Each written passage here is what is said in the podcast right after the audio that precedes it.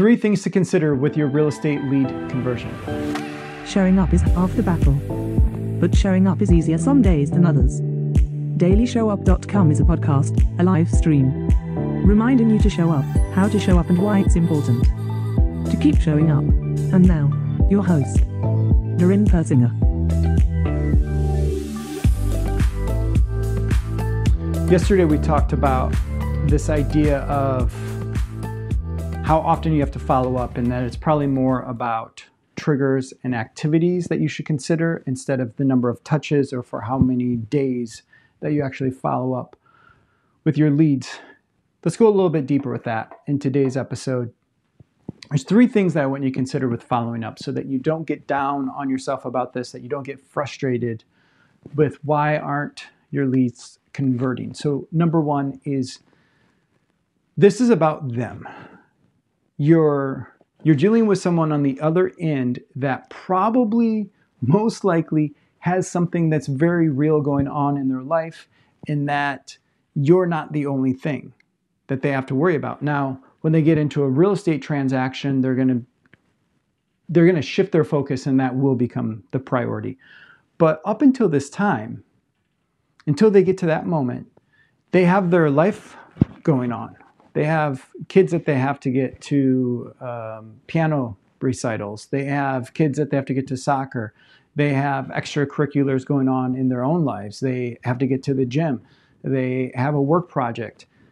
They have some other things that aren't just normal, mundane life things going on. They might have some hardships. And typically, the reason why someone is buying or selling a home is that there's another activity in their life that's triggering this. From our experience, really rarely does someone buy or sell a home because it's the only thing that they want to do. It's their primary reason. Usually, buying or selling a home is a secondary or tertiary reason. There's something else that's causing them to buy or sell. So if we can keep this in mind, that it's about them and they have other things in their life going on. So number 2, considering that, if we can accept that, a lot of what it comes down to is simply timing. And you might have a conversation with them and then they might ghost you. Or you might have a conversation with them and they might go, yeah, we're looking for a year. We're looking to do something a year out. And then you find out they did something 6 months later. But again, this is about them and the timing can change. They didn't lie to you.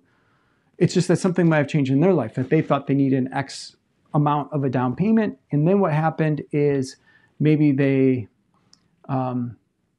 got gifted a down payment from a relative.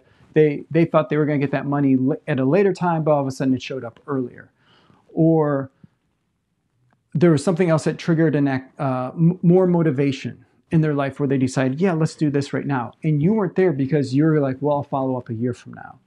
So this is why I talked about in the last episode, it's really important to be steady until they're ready. Timing plays a big part in this entire thing with lead conversion, lead follow-up. So even if they're ghosting on you, you have to make sure that you don't ghost them. And the third thing is it comes down to trust. Can they trust you? What are you doing to demonstrate, not just show trust, but demonstrate your trust? And this can come in a few different areas. Let's touch on a couple right now. Number 1 is the consistency of how you show up. Even when they're not responding, do you keep showing up? Are you showing up on a consistent, regular basis, or is it random to them? If they don't know when to expect a follow-up from you, if it's random to them, if it feels random to them, then they might perceive that that's how it will be to work with you. The other type of trust would be, can you demonstrate trust via social proof? So do you have success that you can show to them, that you help someone buy that's in a similar situation like them, that you help someone sell that's in a similar situation with them? Do you have reviews and do you have testimonials?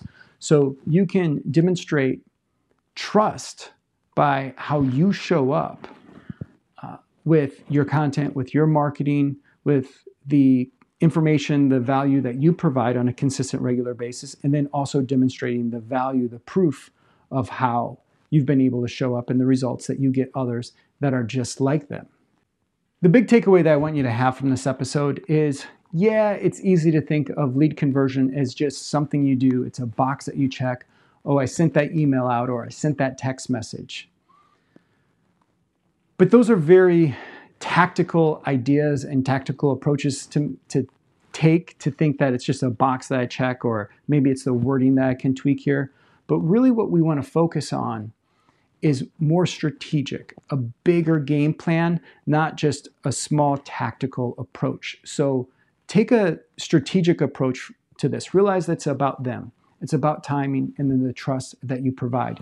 If you want to go deeper with this, I highly recommend going back and listening to episode 76, where I give you two philosophies. Episode 76. Thanks for showing up.